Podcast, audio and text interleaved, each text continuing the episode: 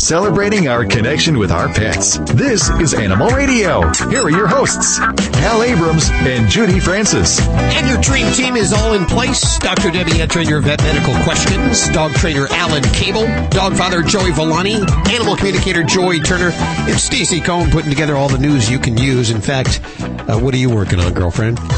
You know, when you want to thank the police for doing something special for you, what kind of gift would you give them? think about it. Maybe some cookies you'd bring over, a cake. They love that, right? How about a pig? oh, there's a woman that brought a pig to the police station. Whatever. Um, but I'll tell you all about it coming up on Animal Radio News. Good for you, Stacy. Getting the news that really matters. Yes, sir. Call a police officer a pig and tell me what happens. Yeah. Okay? Yeah. Hey, listen, on the show today, we're going to be talking to a lady who's put together a cookbook for your dog. Now, if you're like me, you like to feed your dog treats from the table, and I know that's like the worst thing that you could possibly do for so many reasons. Yeah, look at Alan. He's having a heart attack. But uh, she actually is encouraging this. She's put together meals that you can cook that are good for humans and for dogs so that you can enjoy that experience of eating with your dog. What, Alan? Well, first of all, I've decided that today is a very special day. It's Baby Talk Day on, on the show. Oh, cool. And I will be doing, I will be talking in Baby Talk the entire time Oh, that's right. from this point on. I will beat you. Hello, Joey Woey. How are you, Joey Woey, cuddly bear?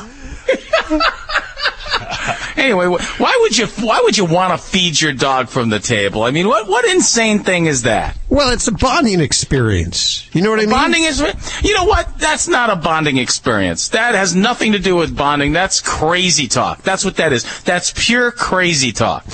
Well, people bond over meals. That's where you bond. You go out to restaurants. Yes, restaurants. the go- key word is people. People bond over meals. Animals are people too.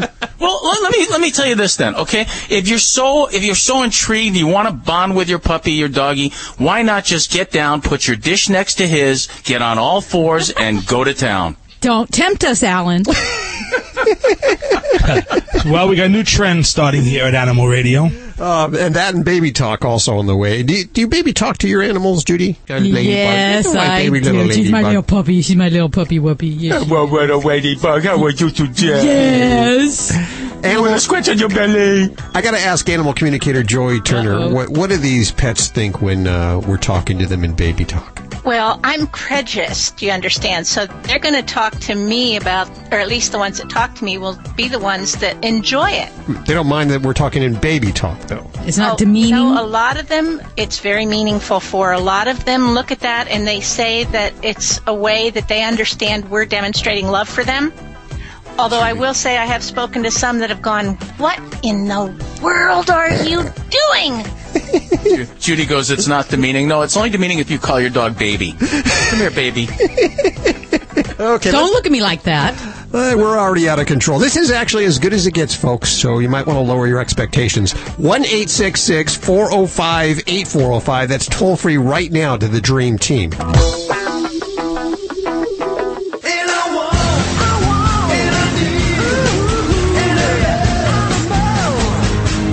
Vinny Penn coming at you. All right, so those of you who've been following the party animal segment all this time know that I live in Connecticut, getting a lot of snow this winter. But I got to tell you something. Before Christmas, at one point I got very creative. I noticed some weird footprints in the snow in front of my house, and I grabbed my daughter and I lifted her up and I said, "Do you see those footprints over there?" And she was, her eyes went wide, and I said, "I think it's a reindeer." And I was very proud of myself. I was quick, and I point. I'm like, "They're staking out the house. Santa sent a reindeer to stake out a house to bring all your gifts."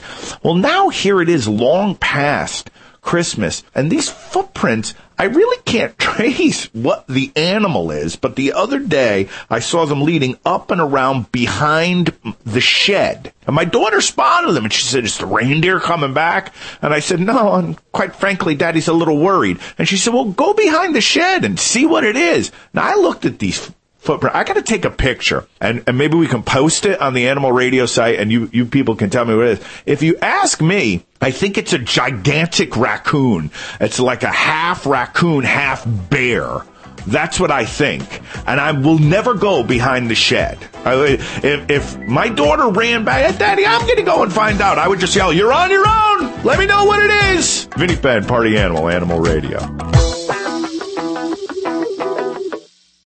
Celebrating our connection with our pets. This is Animal Radio. Here are your hosts, Hal Abrams and Judy Francis. Uh, Judy's screening your calls at 1 405 8405. Who do you want to talk to? Dr. Debbie, our veterinarian? She can answer all your vet questions. Dog trainer Alan Cable with your hard to train dog. Dog father Joey Villani and Joy Turner. All here at your beck and call. And uh, Stacy Cohn in the newsroom. Well, you know what? They say that dog is man's best friend, and Sure. there's one Utah man that can really say that because his dog helped him win a million bucks Who? by locking him out of his car. I'll tell you all the details coming up on Animal Radio News. Okay. I had no clue there. You actually have your dog pick the lotto numbers, don't you? Yeah, I put the put the numbers down on the floor, and then I tell Which- you- which one she yeah, poops on? whichever one she goes to. Do Yeah. you ever do you ever get any winners? No. Did you guys see that old lady in the news who got two hole in ones in the span of two weeks at the same hole at the golf course? Really? No. Yeah, yeah, and that's her fifth hole in one. She's 69 years old. Holy moly. What's her Yeah. secret? I don't know, but the sa- I mean, think of the odds. The same hole, two hole in ones in 13 days. It's like the guy that won the lottery twice in what a couple of months, Yeah. several million dollars. How do they do that? Hey, if we can get a radio show, anything's possible. This is a radio show? I thought we were just hanging out. I know. Hey, Kathy, how you doing? I'm real good. How about yourself? Well, I'm hoping your animal's okay. Well, she is and she isn't. What's going on? How's that for a terrible answer? Well, Well- let's hear about it. Okay, she's one year old and she is spayed. Her name is Destiny. Okay. And she started having problems when she would go in the litter pan to have a bowel movement. She would come shooting out and kind of drag her rear end on the floor a little bit. And we Okay. thought at first maybe she had a hair because sometimes you know that it gets stuck and all that. But it it would happen more than just once, so we took her to the vet, and the vet checked her out and said that her anal glands had fluid in them. So now she got the fluid out, and then um, I think she stuck her on an inflammatory for a little while. But it was like two weeks after that, Destiny would start doing this again.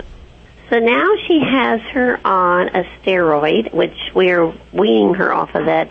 And she's also on a very bland diet because of finding out about allergies. now, my okay. vet said there could be something else that's causing her to have this problem because it's not always that the anal glands are that swollen or that filled up with fluid, but she couldn't think of it at the time. Now you're going to say, why don't I just go back to the vet? The problem with that is she just had lost her daughter in a very tragic accident. So she's taking some time off, and I don't like to disturb her, of course, with that. Okay, certainly. So now I got to ask you, Kathy, with your with your kitty, what was the status of the stool when she was having this problem? Was there diarrhea or constipation? Just normal. It was normal, but she was still coming running out of the, the poop box. Yes. Okay. All right. Because there's a lot of different things. When we're talking about something that's causing that dramatic of a situation coming out of the box, we're really going to look for anything that's causing pain. And that could be constipation. It could be diarrhea. And it can be anal gland problems. You know, in cats, it's pretty uncommon. It can happen. But especially in a youngster like that, I, I look for some of these other potential causes. And mm-hmm. as we're, as they're working on some of the diet management and the poops are normal. I'm really happy to hear that her stools are good, but we're going to have some challenges as far as now, right now, is she using the litter box? Are we having any issues with that? No, we have problems now with that. She'll urinate in there, but she won't have her bowel movement in there. And I'm thinking she's Okay. afraid it's going to hurt if she goes in there. Absolutely. Absolutely. So I don't know how to figure out how to help her with that part either. Okay. Well, if the if the stool situation is improving, so that we're pooping comfortably, we're we're certain that she's not in discomfort, we have to deal with this litter box aversion, which is a huge problem in cats. So if your kitty knows where the litter box is, uses it, and stops using it all of a sudden, especially if they're urinating and defecating outside of the box, we really have to look at the situation in the litter box. Now, for your kitty, we can really pair that with something painful and uncomfortable. And cats, when faced with that in the litter box, will refuse to go back to that. I and, uh, that. Yeah, so we have to retrain her to the whole litter box experience, and that means we're gonna we're gonna start fresh. So we're going to find a new location for that litter box. Okay. We're going to add more litter boxes, and we're going to change the whole structure in the environment. So depending on what type of litter substrate you've used before, we're going to ask you to experiment with that. So if you've used scoopable, we'll maybe go to clay. If you had a lid on that litter box, get that lid off and set it aside. we will go back to that later, but initially we need to train her without anything that's going to um, cause any kind of uh, compromising of her her emotional state, if you will. Okay. Um, and then we're going to also want to make sure that we change. Some kitties like easy entry into litter boxes, so I may even change the shape of the litter box. You don't have to buy those those silly ones at the pet store. You can make your own, even out of um, plastic storage container trays, and those are really nice, especially for older kitties that have troubles um, with missing the box because it's it can be a low edge. It's a pain to clean because they scoop and they scratch things out. But for the cat, when we're trying to train them to make it as easy as possible, it's one other technique you can try to really make that um, less uh, scary or less of a um, imposition for her to use that. So we've got to do all of that, and do not, like I said, do not put that litter box in the same location. Just the location alone can be a very big um, problem for many cats. Yeah, because when she goes, it's always close to where the litter pan is. Mm-hmm, so it's like yeah. she knows, but yeah. it's just, you know, she won't go in there. Exactly. And it's kind of like, you know, oh gosh, you know, when you go camping, you know, there are those porta potties and, you know, you just don't want to use them. Sometimes, you know, I don't know anybody who might do this and go off into the woods and, and go in the woods instead of using uh, the porta potty, but it does happen. And it's the same thing that our kitties are experiencing. They want to use it. They know it's the right place, but they just can't do it. Mm-hmm. So um, I think you've got the you know the right idea. We just have to get those things together to give her a new location, a new new whole sense of the litter box experience. And then gradually, when she starts using that, then we can try to work back to the location or the preferences you have. But we've got to set that pattern first. So, what do you think could be causing the pain when she goes if her anal glands aren't always filled with fluid? Yeah, for me, I I do a lot of the same approaches that your doctor has done, where we change the diets. Um, I actually, as, gross as it is, I like evidence, and I will actually ask my clients to bring the poop in because mm-hmm. I want I want to see that full movement. Sometimes there can be uh, changes in the shape or the size of a cat's stool, and that may give us some hints to some problems. If there's okay. any kind of looseness with that, mm-hmm. sometimes that may mean that you know maybe we really don't have a constipation issue. Maybe we have more of a parasite. Um, so those type of things we might want to deal with. Okay, it's kind of challenging challenging, and I know you don't want to trouble your vet, and you don't want to to you know, hit upon her in her time of trials, but your right. kitty has needs too. So I think that's yeah. a you know a valid thing, and most veterinarians have um, fill-ins or substitutes, folks that can kind of work in their absence, and uh-huh. uh, and I think that would be very important for your baby. Okay. Good luck with that, Kathy. We thank, thank you for you. your call. Uh, keep us posted if you, if you need a follow up. We can do that for you. One eight six six four zero oh five eight four zero oh five. Is Park Overall. I am just thrilled about Animal Radio. Please, spay and neuter your animals. Please. Animal Radio is brought to you by Help prevent pests on your pet with monthly topical flea or tick treatments. Advantage 2 for cats or dogs. Kills through contact, so fleas don't have to bite to die. K9 Advantix 2, which is for dogs only, repels and kills ticks, fleas, and mosquitoes. Repels biting flies and kills lice. Help prevent pests on your pet with monthly topical flea or tick treatments. Advantage 2 for cats or dogs kills through contact so fleas don't have to bite to die. K9 Advantix 2, which is for dogs only, repels and kills ticks, fleas, and mosquitoes, repels biting flies, and kills lice. Advantage 2 and K9 Advantix 2 kill all flea life stages, including eggs and larvae. Advantage 2 and K9 Advantix 2 are recommended by veterinarians and are available at animal hospitals and pet specialists specialty retailers. What dog food is specifically designed to reduce the risk of cancer, settle digestive upsets, reduce scratching and shedding? Canine caviar. What dog food reduces red tear stains and hot spots? Canine caviar. What dog food has probiotics that reduce the chance of soft stools and have a higher calorie count for better nutrient absorption? Canine caviar. So what are you feeding your dog? If you didn't answer Canine Caviar, visit caninecaviar.com today and get your pet started on a longer, healthier life. It was the moment I realized I was about to lose my job. I found myself searching for pills instead of just being with my family. At that moment, I finally decided to get help for my addiction to opioids. The prescription painkillers. At turntohelpnow.com, you'll learn that opioid dependence is a real medical condition and that there are different ways to get help, including those in a private setting, without the need for daily visits. That moment led me to turntohelpnow.com. Make now your moment. Visit turntohelpnow.com today. Mom, I had the best dream. well, good morning to you too. Okay, so I was a knight. I had a sword, and our house was a castle. There was this angry dragon. It was kinda scary. Oh, yeah? But I protected the castle. Oh, that's my brave little man. I'm glad our castle is safe. Your home is your castle, and sometimes you need help defending it. The National Association of Realtors supports maintaining homeowner tax incentives because they make home ownership more affordable for more families. Learn more at houselogic.com.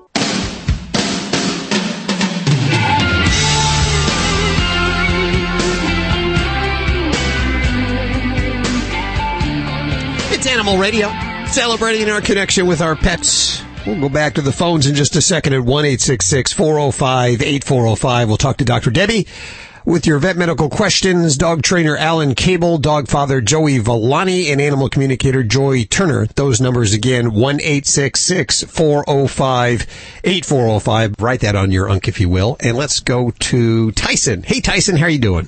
How are you? I'm doing really well, thanks. What's going I on? had a question. Uh, after listening for the first time this morning, coming from Palm Springs into Los Angeles, uh, aside from enjoying the show, I, I was wondering about a question I had about dogs and a rumor that has swirled about dogs really don't have any comprehension of, of time. When you're gone 10 minutes, it seems like six months.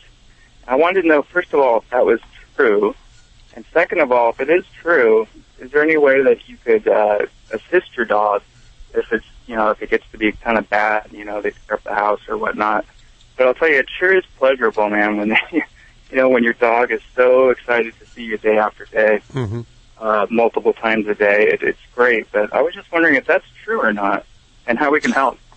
Well, Hal has no concept of time. We all know that. But uh, there's been a lot of research done on dogs and time, and dogs do have a concept of time. It's not the same as humans' concept of time because humans have artificial means to measure time, like hours and minutes and days. And humans also use episodes to travel through time with their memories. Uh, for instance, they'll remember things like a wedding day, and they'll remember the people that were there, and they'll remember how happy they were and what kind of weather there was and things like that. Or if something, excuse me, I'm going to cough. Hal hates that. but but dogs definitely uh, a lot of research done, and dogs do have a concept of time as far as how much has passed. And uh, they've done experiments where they'll leave a dog alone for uh, 30 minutes, and the owner comes home and he's mildly excited to see you, and then, you know, four hours later, the dog is even more intensely excited to see you. So they they do they do know how much time has passed, or for instance, how much food is in their bowl and how long it's been empty. But you know, their stomach growling will tell them that too. So if if you're leaving a dog alone a lot, the best thing you can do for that dog is uh, it, it, does the dog have any anxiety? Does your dog have anxiety when you leave? No, she's she's a two and a half year old uh, terrier pit bull, mo- mostly terrier, and uh, Cool. she's a little bundle of joy. But my mom opens up the blinds uh, by the window by the garage, and she'll go and she'll wait patiently. She doesn't have much anxiety, but uh, some dogs do. And um, Well, the best the best thing you can do for a dog, any dog, is to, especially a dog that's left alone all day, if there's no anxiety, is to make sure you give that to, that dog like 40 minutes of your time to exercise and play. If you can do that, you know, you get home, don't do it right when you get home because then that'll be a trigger for excitement. You get home, just run of the mill, do what you do. About a half hour into it, you don't say anything. You take the dog out for a nice long brisk walk or play fetch with the dog or let the dog run around the yard and throw toys and chase the dog until the dog is exhausted. That is the single most important thing you can do for a dog. Dogs are like athletes. Pe- people don't realize dogs are like trained Olympians. I mean, they're, they're born to run and, and, and play and, and, and they've got to do that to be happy and to, and to tire themselves out and to get their energy out. And that's how they get their energy out. And so Yeah, since like- they can't, they can't go to the 20. Go ahead. I'm sorry, buddy. Yeah, my bad. Um, I just wanted to get this in there. You know, like with cats, with felines, I understand the personalities are way different, but on the comprehension of time and you leaving, I mean, we, you know, we've had cats where they look at you when you come in the door and they could, they look like they could almost care less if you came home or not, even though they they do love you. But you know what I mean? It's like the two. Well, the- dogs are dogs are pack animals, so that you know when when a member of the you know in the dog world, if you were like living with dogs, if we were all dogs, uh, a dog never leaves the pack without permission. The the the alpha dog, the leader says, okay, you can go out and investigate, see if there's any food out there, but mostly they spend the, every minute together as a pack. So it's very stressful for a dog when, when a human leaves, unless that human is a firm leader, because then the dog knows, oh, I don't have to, I don't have to worry about it. You know, he's coming back. So, you know, play with your dog. If your dog has anxiety, uh, try putting your dog in a small room, leave a blanket with your scent on it, leave some toys, stuff like that, because, uh, you know, having uh, the run of the house for a dog can be stressful in itself, believe it or not. So having a small confined space like a crate or a small room that's, you know, that's his will make him feel comfortable. That's why dogs are always under coffee tables and they're always under things because they love small enclosed spaces. So that's basically it. They they do, researchers believe they do have a concept of how much time has passed. Now, what about um, my father passed away in April, and um, I had gotten the dog, the puppy, um, to replace our our beloved lady, a golden lab, um, a retriever. I'm sorry, but the dog Haley, the new one, and my dad were like, you know, peanut butter and jelly, and you know, I mean, they were just one together constantly. When my dad passed, does the dog? I mean, it, I don't know if she if she actually knows. Does she know or?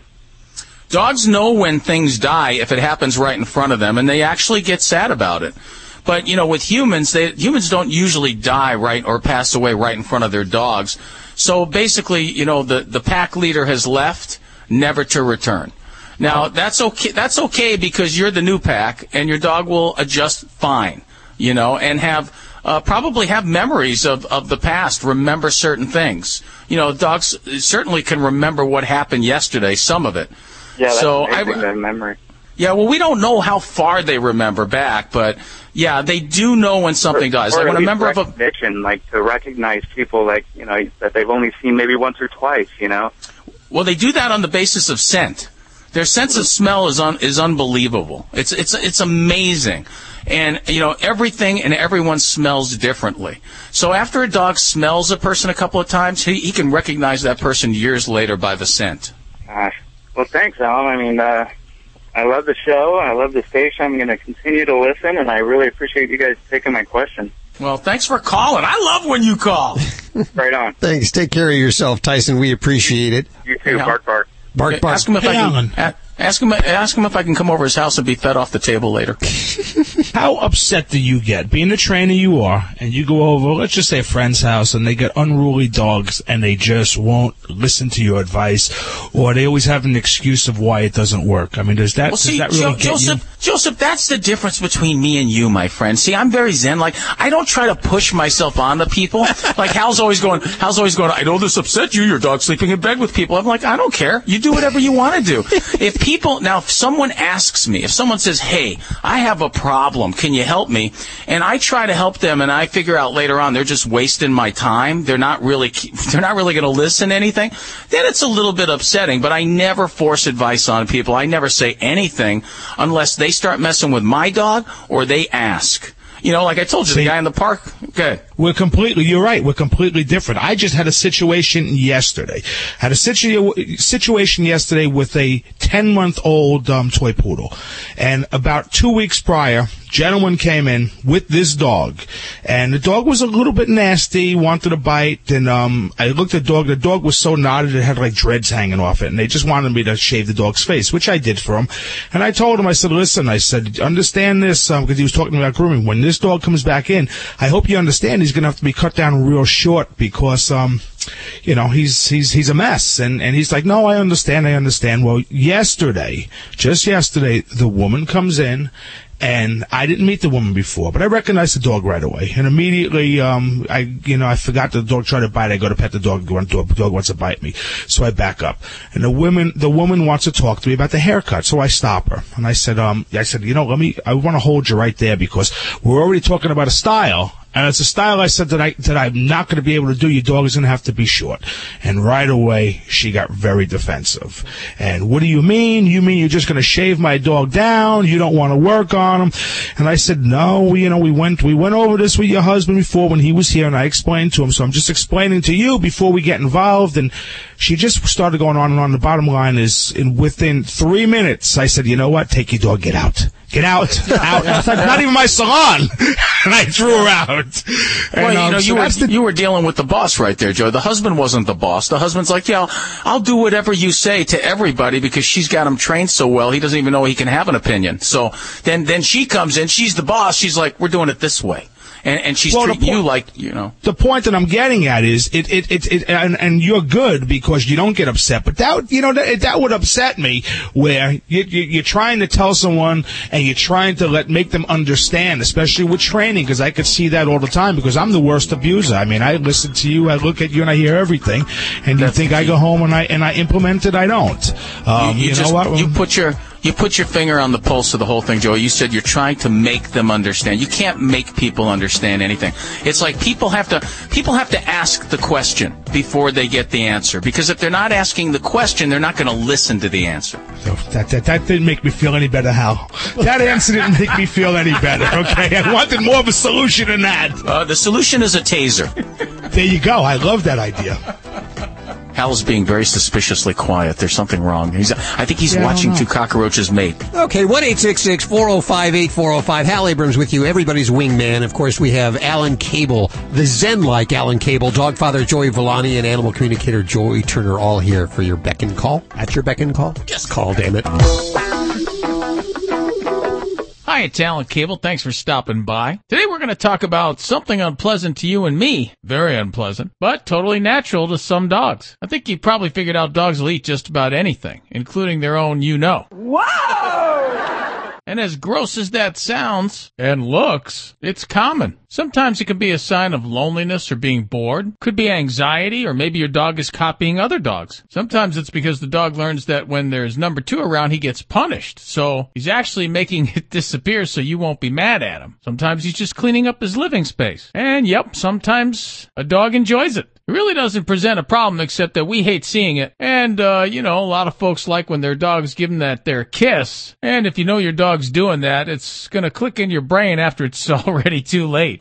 First thing you can do to try to stop it is to give your dog more attention and lots of exercise. And feed him more than once a day so he has something to look forward to. And also because it'll keep him from getting hungry throughout the day and tempted. Also, pick up after him as quick as you can. Like we said before, he might be cleaning his living space, which is your job. The most important thing, though, is to first make sure there's nothing wrong by taking him to the vet. There could be something physical causing it, like worms or other parasites, because they rob your dog of essential nutrients. He might be eating whatever he can find to make up for it. Uh, as always, the way to stop a dog from doing something like chasing cars or, you know, what it is we're talking about that we don't want to talk about is to make a quick, firm correction and teach your dog the command leave it or no bite. You know, it's almost like a shove in the shoulder. Hey, leave it. You can do it by tugging on a leash real quick, again saying leave it or no bite, or by a quick poke with your fingers in the neck, while at the same time saying leave it or no bite. Something to change his attention to take it away from what he's doing. And as soon as he stops the behavior you don't want him to do, you praise him. Maybe even give him a treat. That's probably the most important thing. Always remember to praise your dog for desired behavior, because you want to set your dog up for success. Hey, thanks so much, and as always, get more tips at animalradio.com.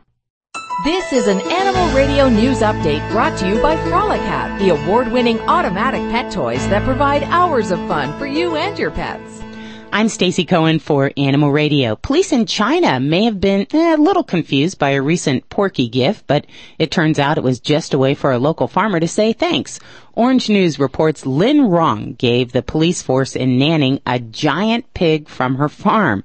She explains that the cops helped her out about 15 years ago after her husband died and she was left to run the family farm on her own. Well, she says she's very wealthy now and the pig was the least she could do, even if it took a while.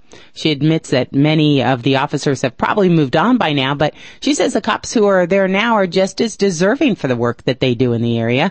A police spokesman said they were very moved by the gift. You see, you can either bring cookies or a pig.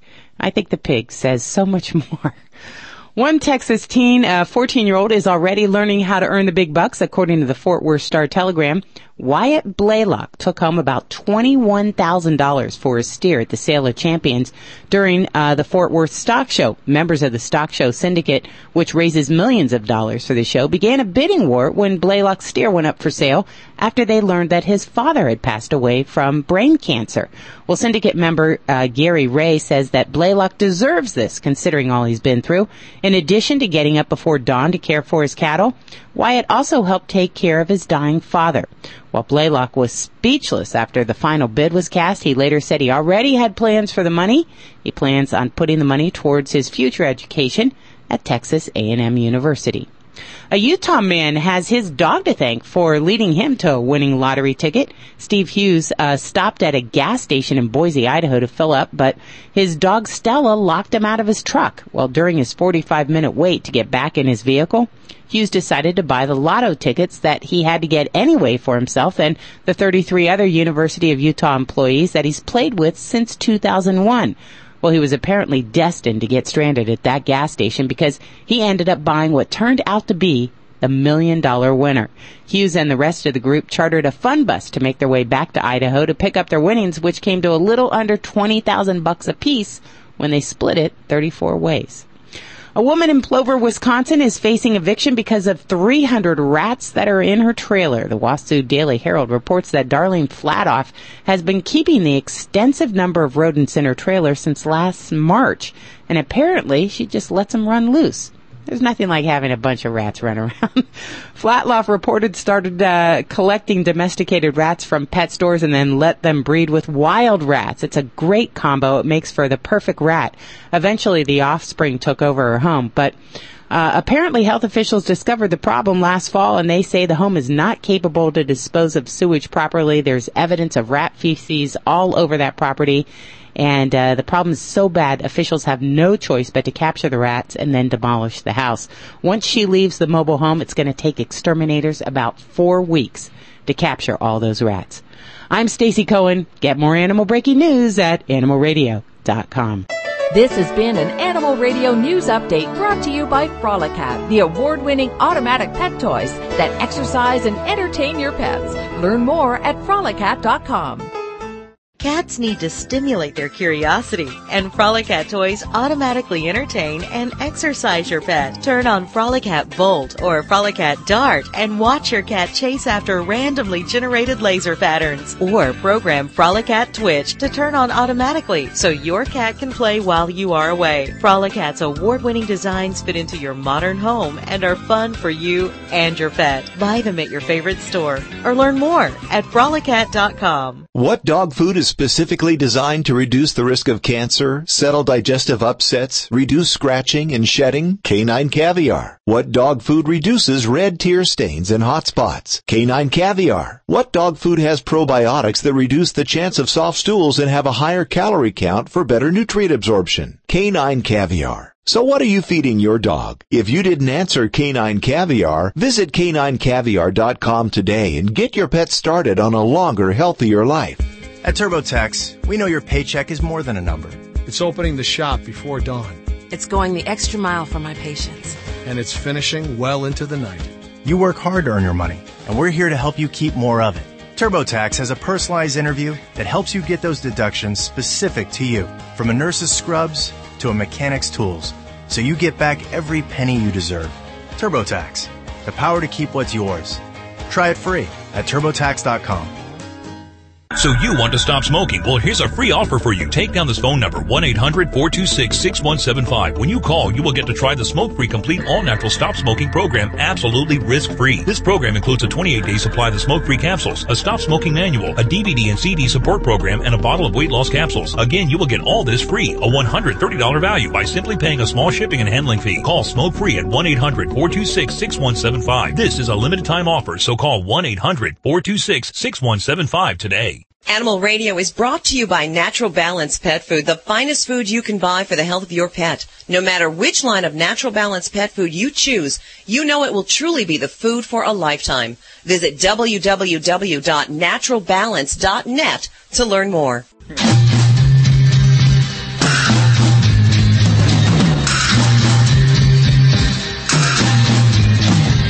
It's Animal Radio. Jimi Hendrix, a big guppy lover. Not a lot of people know this. He had a lot of guppies. He played one. He would. Uh, he did play a, a left-handed guppy, and he would always talk baby talk to his guppies. Yes, it is Baby Talk Day on the show today. Dr. Debbie, you're so cute. Oh, stop it. I'm going to smack you in the face. My little cuddly crumb cake bear. Oh my gosh. Let's uh, hit the phones. One eight six six four zero five eight four zero five. We have Anna on the phones. Hi Anna, how are you doing? I'm good. How are you? Good. Where are you calling from? Reading, Pennsylvania. Reading. Oh, listening on WEEU. Well, yes, I usually do in the morning, and uh, that's one of the programs when I get up early. I just sit down, relax, and listen to what your folks have to say and share. Oh, good. That's good to hear. A I've lot learned a lot. A lot of people say they call in, they listen to the show because they can't change the channel. Uh, Oh. The knob's the radio's broken, or Yeah. or they're yeah. Uh, But uh, it's good to hear that you're listening. What's going on in your world? well, I almost lost a dog to Oh. products that um, the FDA was aware were not faulty, were uh, something that were making dogs sick. Dogs were dying, and I knew nothing about it. Had no idea. And its package is uh, Milo's Kitchen, and Okay. were the small chicken meatball treat. Uh, and it says product of the United States on the front, and that's why I grabbed it. I truly thought it was a good product. Now we all, we all know that China, as of late, has been uh, distributing chicken treats that are what do they it? What are the problems? Do they have salmonella, Doc? What are You know, they, they really don't know, but but really since uh, 2007, they've been looking at this with the FDA, and um, jerky products um, have something in them, and particularly some of the ingredients are coming from China. Just and just like she's mentioning, it's not always a product that's produced primarily in China. They outsource the ingredients uh, from China, and actually, in the last decade, um, China has become a majority of the producers for dog. Uh, pet foods and ingredients. So this is going to be something not maybe just with jerky treats, but we really need to be vigilant about watching with any pet products um, to see where they're sourced from. so? This package said that it was made in the USA. Is that right, correct? and it's not. Well, it's It not, is made in the USA, United but that's how they're skirting around it. They are. It, it certainly does. And everything I've read, I've been reading so much because my little guy, he's a four-year-old, normally very healthy poodle that I rescued, uh, and he had a rough start. His life was two years in a cage before I got him. Mm. And what happened after getting the treats? Terribly sick. I mean, vomiting uncontrollably, diarrhea, and uh, that went over a period of days. It didn't happen immediately. It happened over a period of about seven days, and I did not pick up on this being serious. I thought, oh, upset tummy. You know, I had the flu, so I figured he was sick.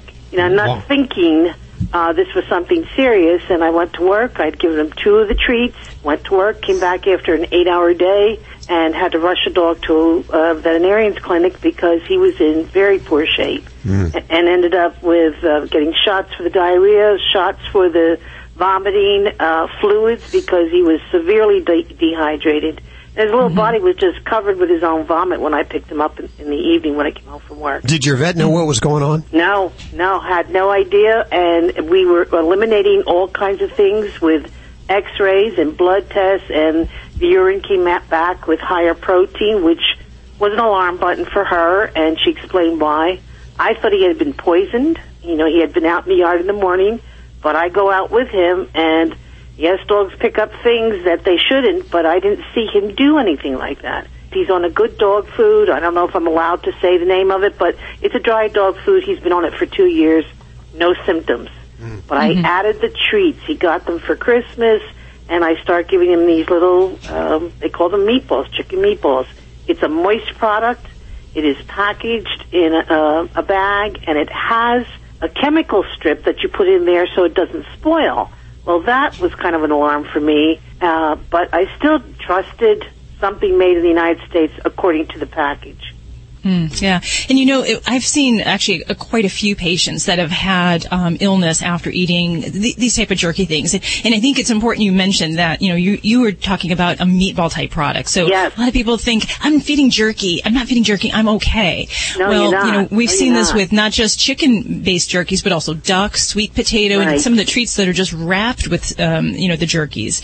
And I've had pets where they have the digestive problems, vomiting, diarrhea, dehydration, like you mentioned, but it will also go on to kidney failure as well. And, and that's where a lot of the deaths have been documented with uh, the jerky um, ingestion. So, you know, for me, I think the bottom line is everything is suspect when your Mm. pet is Yes. ill. So for me, I have had um, clients that'll come in and, and I used to say, um, you know, what's new that you're feeding your pet? And they'll say, eh, nothing's new. I've been doing this for years.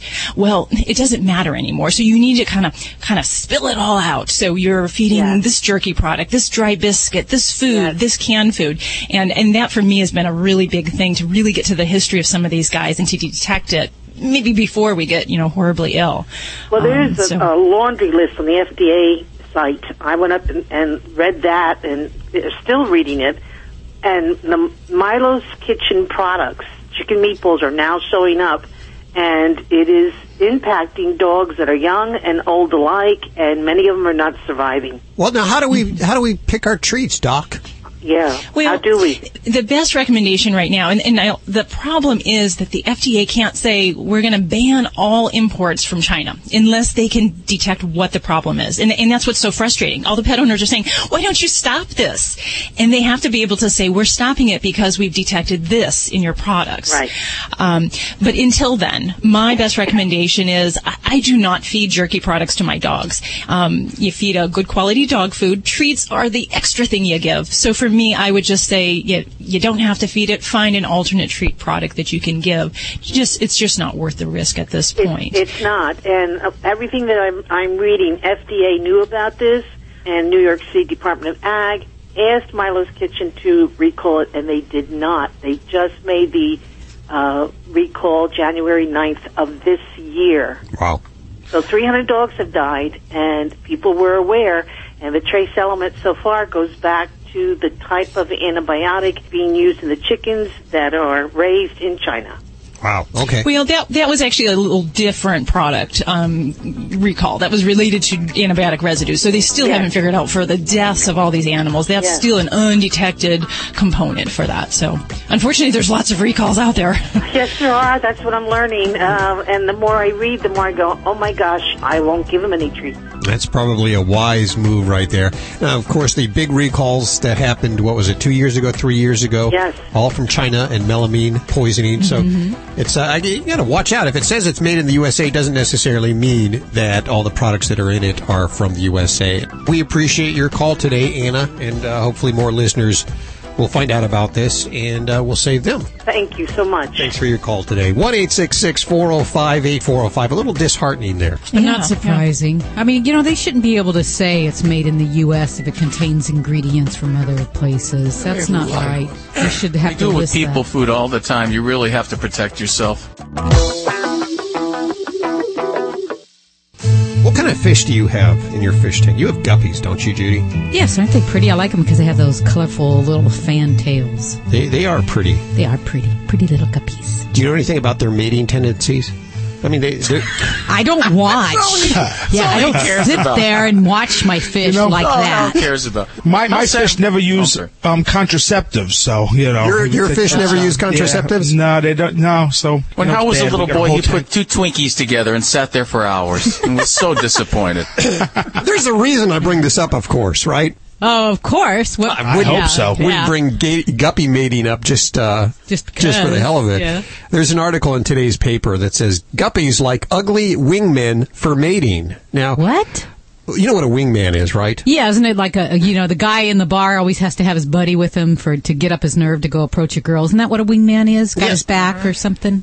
Generally, and and you always want to pick. Like, let's say you're going out to meet ladies. You always Uh-huh. want to pick one of your uglier friends to be your wingman. So you look good. So you look good. Oh, do you guys do that?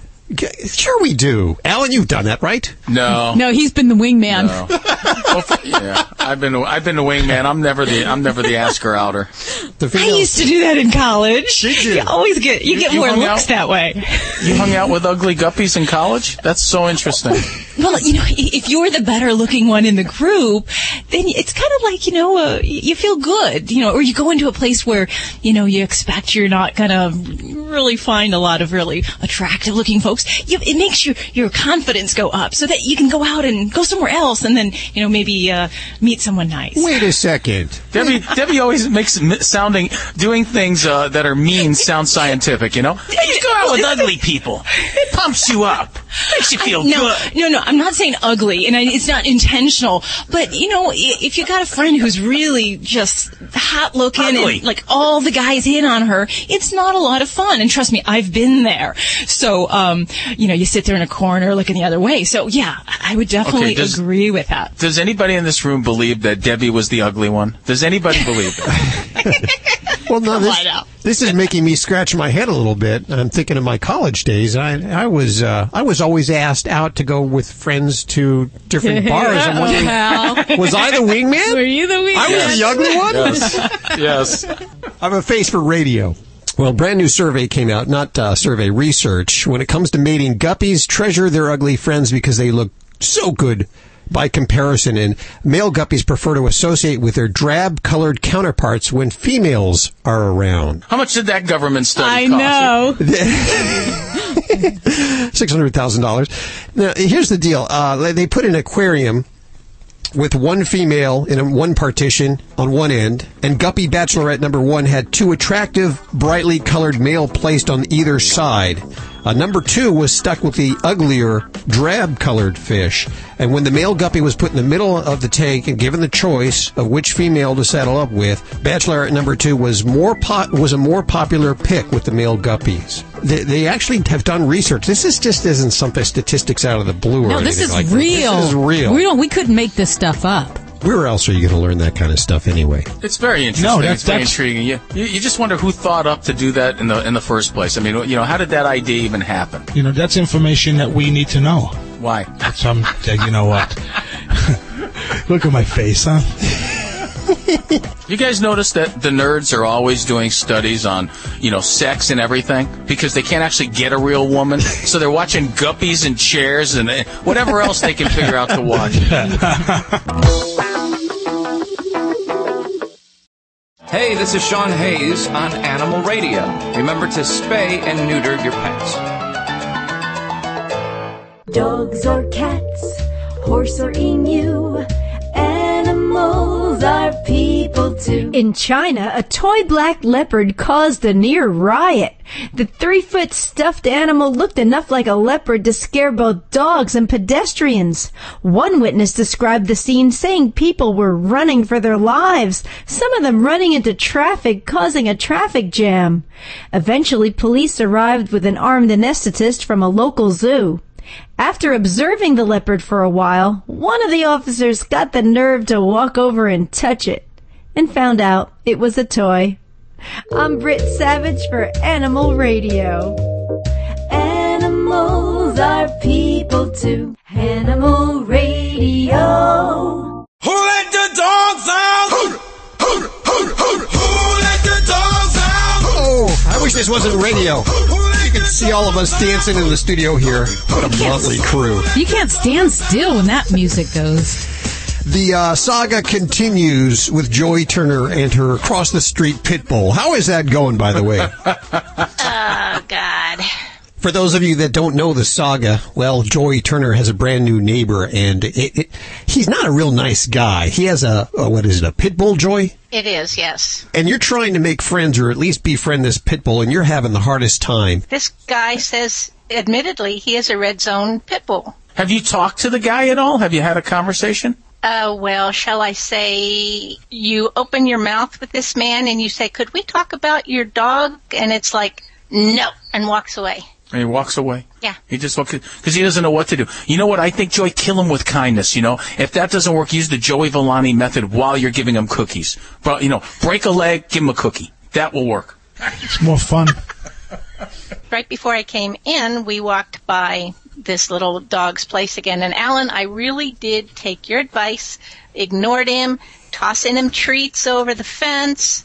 I have this little baby, four month old, golden retriever, and she thinks all dogs are friendly. So of course she wants to go over the fence. So uh, you have to step on this person's property to get a treat, or at least the light enough treats I give him through the fence. So Right. the man saw me. Uh-oh. And he screamed at me Oh. for stepping on his property Oh. and stop giving his dog those treats. Oh, can I say that on the air? Wow. So what do I do now? Well, you could shoot him with a water gun. That'll that'll that'll distract him for a second. The dog or the owner? Both. Get a fire hose. There's nothing you can do. But here's here's the thing. The street has northeast, west, and you can just go the other way. Don't even walk by the house because actually his dog shouldn't be out there because it, it enhances the dog's territorial anxiety, his, his aggression, his territorial aggression.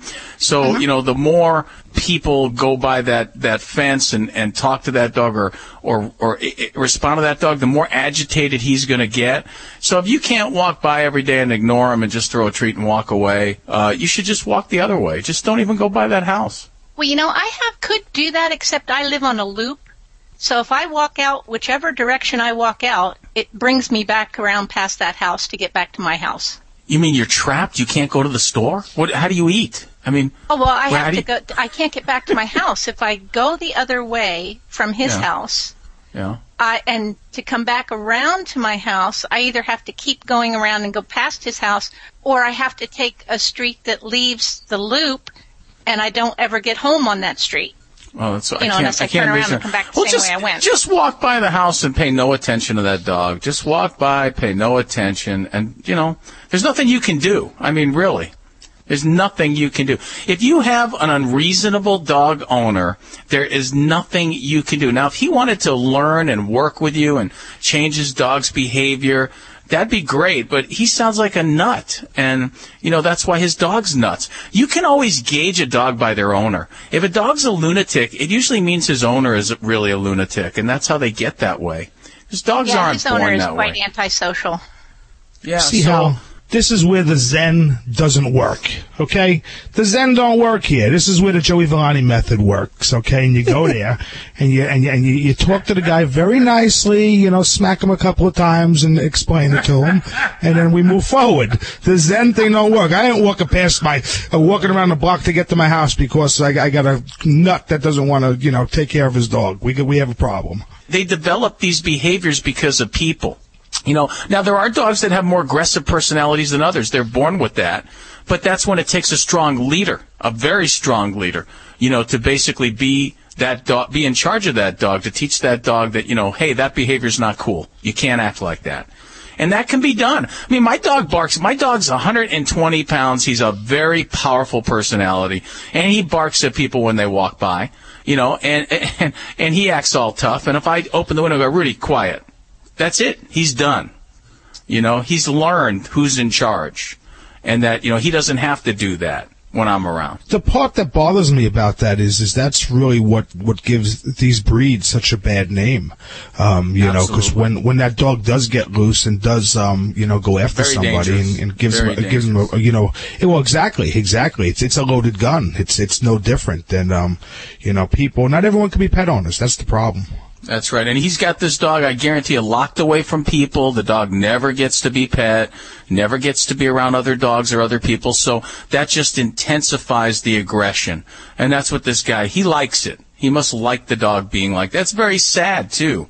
But you're right, Joe. It gives the breed a bad name. So I, I got a, I got another question for you then. If you wanted to introduce that dog to another dog, I mean, I've seen I've seen Cesar do this on television. I don't know if this is the only method where he puts them in with with a, a pack that's been a pack for a while, and then introduces that dog into that pack, just so to keep, I guess, to keep the um the peace. I mean, is is that the only way? You know what? First of all, you got to work on yourself. The human has to work on the human. The human has to be educated. When you have a dangerous dog like that, you just can't go introduce that dog to other dogs if that's never happened before, because all heck is going to break loose.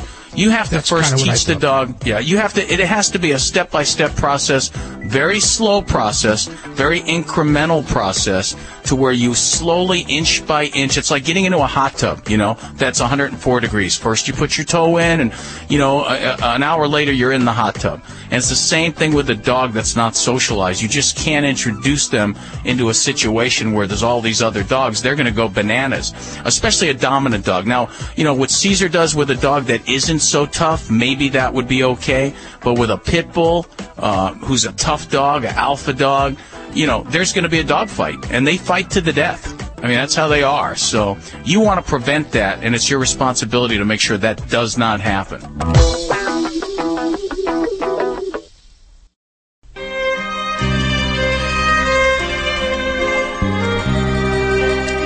Portion of Animal Radio is brought to you by Stella and Chewy's. It is natural goodness for your dogs, made with raw USDA inspected meat. It's raised naturally. There's no added hormones or antibiotics. It is the official food of Ladybug, the studio stunt dog.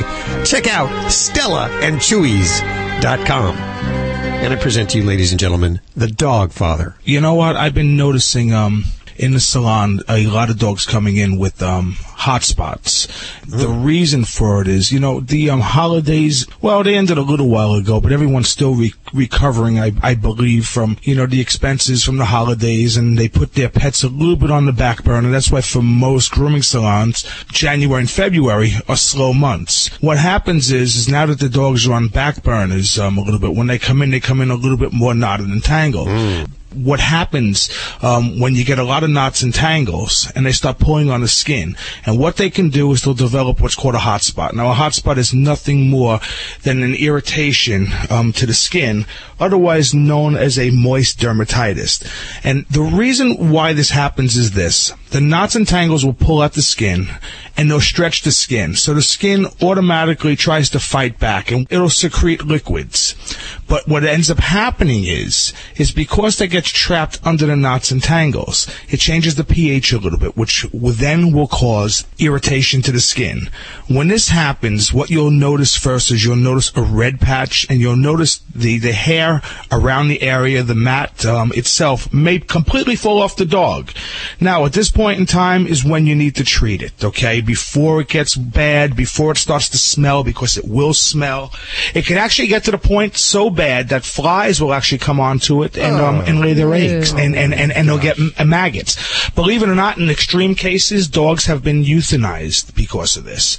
Okay, so it's, if you catch it real early, it's, um, it's pretty, pretty easy to treat. And do you know what the first signs are? What? Dog licking in spots where they normally wouldn't, scratching in areas where they normally wouldn't, and then just look at the coat. And if you start to see that, you know, a, a red spot, and it's going to develop quickly, it's going to get bigger and bigger real quick. So this is what you're going to do. What you first want to do is you want to trim the hair if it's already not, um, hasn't already fallen out from the area and you're going to trim it to the point where you're not getting too close to the skin because I don't want to irritate, and also you don't want the hair going back into the wound itself. And it shouldn't be a wound yet; it's just a, a, an area of redness. What you're going to do is clean that area, and make sure that there's no hair there, and there's three good remedies that I that I've used in the past. Number one, that's real easy. It's just apple cider vinegar and water. Apple cider? 50 Apple cider? Apple cider vinegar and water. Wow. And because what the apple cider vinegar does, it's um, the acidic in the vinegar itself. It'll help um, change the pH on the skin. Okay, so you're, back you're, you're saying apple cider vinegar, not apple cider. apple cider vinegar, not Okay. apple cider that you you know squeeze from an apple. apple cider vinegar and water, 50-50. You could put it in a spray bottle, or you can actually put it on a a um, sponge. And um, you want to do that three times a day. You'll notice that you you should have some uh, relief immediately. The other thing is if you're starting, if you're in an area where there's a lot of flies, okay, because the apple cider vinegar is not going to keep the flies away. So if you're in, you know, the the, the, the um, south um, east part of the United States where there's a lot of black flies that you know are going to gravitate to it, the other thing you could do is 50% um, water. Listerine, and then a small amount, just a squirt of mineral oil. Baby oil is fine. Try to get the unscented. Now, basically, what this is going to do, the Listerine is going to help dry out the area and keep the flies away. Okay, the water just dilutes it down so it's not real strong, and the mineral oil holds it there. Because if you just put it on, what's going to happen? It's just going to run off the dog, or it's going to dry up real quick, and then um, you know within a half hour or so, the problem's just going to continue. So if you do that, and the same thing, treat it three times a day, it should go away. Usually in about a week's time. The other one is Gold Bond powder. Okay, Really? As long, yeah, Gold Bond is great, but it's not going to keep the flies away. But you know what? It's the easiest one because if the dog, sometimes your dog isn't going to let you even go near it. You know, trim the hair um, away to get to it. So the Gold Bond is an easy way just to get it on the coat. Um, what it'll do, it'll it'll trickle its way down, and it'll definitely help it. Now, if you have an open wound, a lot of pus coming out, a lot of redness, you got to go to your veterinarian because they have to then um, apply antibiotics. Celebrating our connection with our pets. This is Animal Radio. Hey, I'm Hal Abrams. The numbers are toll free 1 405 8405. Judy Francis is screening your calls to Dr. Debbie, dog trainer Alan Cable, dog father Joey Villani, or animal communicator Joy Turner. Coming up in just a few minutes, we'll talk to the author of the Dog Gone Good cookbook. And uh, what is she? She's uh, putting together recipes for humans and for animals. Is that the deal? I think so. I think these are meals you can enjoy together. We'll have to ask her. Okay, well, that's all on the way right here. Stacy, wonder how tasty they are. One of the recipes I was actually looking at for tonight: uh, Spaghetti and meatballs. Chicken tenders with coconut and sesame seeds. Wow, all very good. Uh, that's all on the way right here on Animal Radio. Stacy, Well, everybody seems to look at their pets as family members, but you know what? They're not treating them like good family members. If your kid was sick, you'd take it to the doctor, right? People are not taking their pets to the vet. Hmm. Could be the cost of vet bills, but um, it's a it's a problem because uh, dogs and cats are not getting vaccinated properly. I'll tell you about it coming up on Animal Radio News. Hmm. let's hit the phones. One eight six six four zero five eight four zero five. Hi, Susan. Welcome to the show. Hi, thank you for taking my call. Where are you calling from today? Uh, Monrovia, California. Listen, I understand you have something going on with your animal, dog, cat, parrot.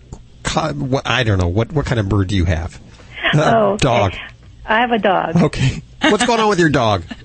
Okay, well, she's a, um, a nine-year-old, um, about 80-pound Rhodesian Ridgeback mix, and she had eaten about 20 green bell tomatoes, and Oh. resulting in seizures. Oh my. Tomatoes can And- cause seizures. I did not know that. Yes. No. So, um, it, where is she at now? Is she in a, a veterinary clinic? No, it happened end of July. We noticed her first seizure, and so and then we noticed another one. We ended up taking her to the emergency um, clinic at night, and uh, they said it was probably that. It's from solanine, which is in the green tomatoes. Mm-hmm. Uh, Brought her back home. Went to see the doctor. She's on phenobarbital right now, and then it wasn't quite controlling all of them, so she was placed on Valium. Okay.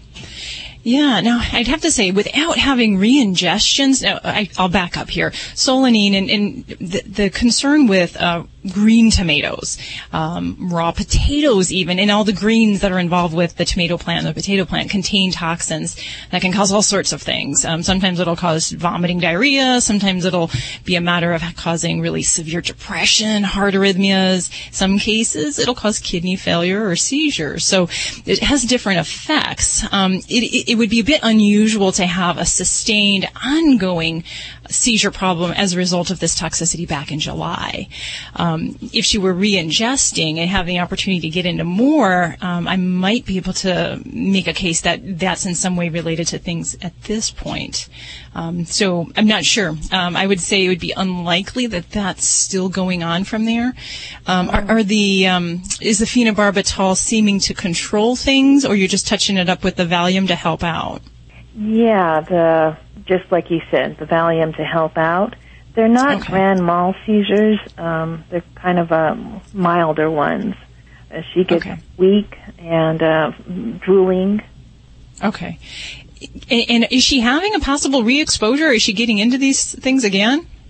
Oh no, not at all. We've uh, definitely closed off that area. I I didn't even know about this problem with green tomatoes. So um, actually, I had given her some because I thought she liked them. oh no! so I feel terrible about that. But you know, I I read somewhere that they're fat soluble. This toxin, not water soluble. So that's why I thought, oh, it's going to take longer for it to get out of the body. Yeah, and I have never heard of um, a, a pet having this delayed of a, a seizure type response with that. Um, so no, I, I can't say that that's very likely. Now there are some other good anticonvulsants we can add in, and the, the tough thing with Valium is it's just so short term. It doesn't really give us preventative uh, seizure protection. So if phenobarbital isn't doing it well enough, a lot of times there's other ones like uh, potassium bromide that we can add in as a secondary anti-seizure medicine to help get better control. Um, and that might be something to, to look at for your kid um, to see if that kind of helps control it. Because even if a seizure is in a grand mal seizure where they're falling over and drooling and losing control of their bodily functions, it's still not good. So we would want to try our best to try to help um, control that a bit more thoroughly. Um, so I, I might see about looking into that, and uh, you know, and definitely, you know, like I said, uh, making sure there's nothing else that she's getting into as far as any other toxins or any problems with that. Right. Okay. Well, thank you very much. Yeah, she's one of those dogs that you know eats eats everything. One of those dogs? Oh. Most dogs. well, you know, Ridgebacks are. They're, they're very inquisitive, and, and I'll tell you, with my Labradors, it, it, anything goes when it comes to them. If it has the, the inkling of a s an odor of food that's been sitting next to it, um, Oh. that product is going to be eaten. So, yeah. Well, my best wishes to you, Susan, and I, I hope you get some control of those seizures. But um, polypharmacy is what we call when we add in these secondary um, seizure medications. So um, I, I would definitely advocate that. Thanks for your call, Susan. Now, this is for only green tomatoes because I know taco night is the big night for Ladybug, the studio stunt dog. She loves to eat the tomatoes, and we we free feed her tomatoes. Is that On- okay? is that okay? Yes, and, and that's the thing with the with this type of toxicity. Green tomatoes, unripe tomatoes, contain the toxins. As the tomato ripens, it, it decreases. So um, the fully ripe red, you know, tomatoes are perfectly fine. That's not any concern. However, the plant could be still a problem for um, Mm. a dog if they got into that and chewed on that. And what about potatoes? Potatoes can actually do the same thing. So the potato plants and um, raw potatoes. So if a dog ate enough raw potatoes, we could run into that. And it has to do with the eyes and the little growths that come, you know, off the, the potatoes. Okay, very good. Good to know. I shouldn't be free feeding my dog any of this stuff anyway, right? But she just has those puppy. I know what they mean by puppy eyes. She looks up at me, Dad. A little bit of taco, please. The phones are open at one eight six six four zero five eight four zero five. That is toll free to your Animal Radio Dream Team. On the other end of those phones, animal communicator Joey Turner, dog father Joey Villani, dog trainer Alan Cable, and Dr. Debbie, who has guinea pig written all over her face today. What, what's up, girlfriend? Hey, you know, we've had a, a, a really fun case and very interesting. And, and this is so common that I think it's very important that our listeners tune into this. Okay. So, female guinea pigs um, develop problems with their reproductive tract. And we have a gal here who has lost a lot of hair on her body, on both her right and her left sides of her body. Um, she's in good shape otherwise, um, but her belly's kind of big and bloated. Um, and what she actually has is cystic ovaries. Cystic ovary. What is that? Cystic ovaries. So her ovaries, the reproductive organs um, in the female, um, have uh, expanded in size, and they're actually very fluid filled, and they release hormones like testosterone that cause the hair loss. Um, Eventually, they, it can create them to become quite ill. Um, and actually, seventy-five percent of older female guinea pigs actually have this condition. Well, how do you so get it it? is- it just happens. Most guinea pigs aren't spayed. So because those ovaries are in there, they keep growing and with time they become bigger and bigger. And actually this gal, we just spayed her yesterday and removed her ovaries, which were the size of almost golf balls. Wow. So, um, very uh, significant type of disease that these guys get, but we can treat it. So, um, it's one argument why you might spay your guinea pig. Yeah, better than treating it, prevent it. Wow. With the- Absolutely, and and hopefully this gal does good. Um, some female pigs get really quite sick from it, so we're, we're hoping she she's on the mend soon here. How old is she, and how long do they normally live? Uh, most guinea pigs about five to six years is their life expectancy, and I believe she's right around that zone, about five years of age. Hey, well, all our prayers for her. If you have a question about your guinea pig, your flamingo, your uh, your artichoke, oh, that's not an animal, that's a vegetable, isn't it? I'm yeah. sorry. your cat or your dog, 1 405 8405. Hi, I'm Dick Van Patten. And I'm Jimmy Van Patten. And we're here to talk to you about our new line of alpha grain-free dog and cat formulas. And we've been the leaders in grain-free nutrition with our LID formulas before grain-free became a trend. Our new grain-free alpha formulas combine multiple high-quality proteins at balanced levels with unique fruits and vegetables for vitamins and antioxidants. For more information on alpha and all of my dog and cat food formulas, visit naturalbalanceinc.com. It was the moment I realized I was about to lose my job. I found myself searching for pills instead of just being with my family. At that moment, I finally decided to get help for my addiction to opioids. The prescription painkillers. At turntohelpnow.com, you'll learn that opioid dependence is a real medical condition and that there are different ways to get help, including those in a private setting, without the need for daily visits. That moment led me to turntohelpnow.com. Make now your moment. Visit turntohelpnow.com today. Mom, I had the best dream. well, good morning to you too. Okay, so I was a knight. I had a sword, and our house was a castle. There was this angry dragon. It was kinda scary. Oh, yeah? But I protected the castle. Oh, that's my brave little man. I'm glad our castle is safe. Your home is your castle, and sometimes you need help defending it. The National Association of Realtors supports maintaining homeowner tax incentives because they make home ownership more affordable for more families. Learn more at houselogic.com. Some nights I can't get to sleep. Some nights I can't stay asleep. With Unisom, I can do both. Unisom sleep tabs are clinically proven to help you fall asleep 33% faster and keep you asleep longer, so you get a more restful night's sleep. Made with an ingredient not found in other leading sleep aids, Unisom sleep tabs are safe and non-habit forming. Just one pill takes the uncertainty out of bedtime, giving you the sleep you need. So I wake up ready to go. Unisom sleep tabs. Fall asleep faster. Sleep longer. Hi, this is Doug Gray of the Marshall Tucker Band, and forever you'll always be listening to Animal Radio. Keep loving those pets.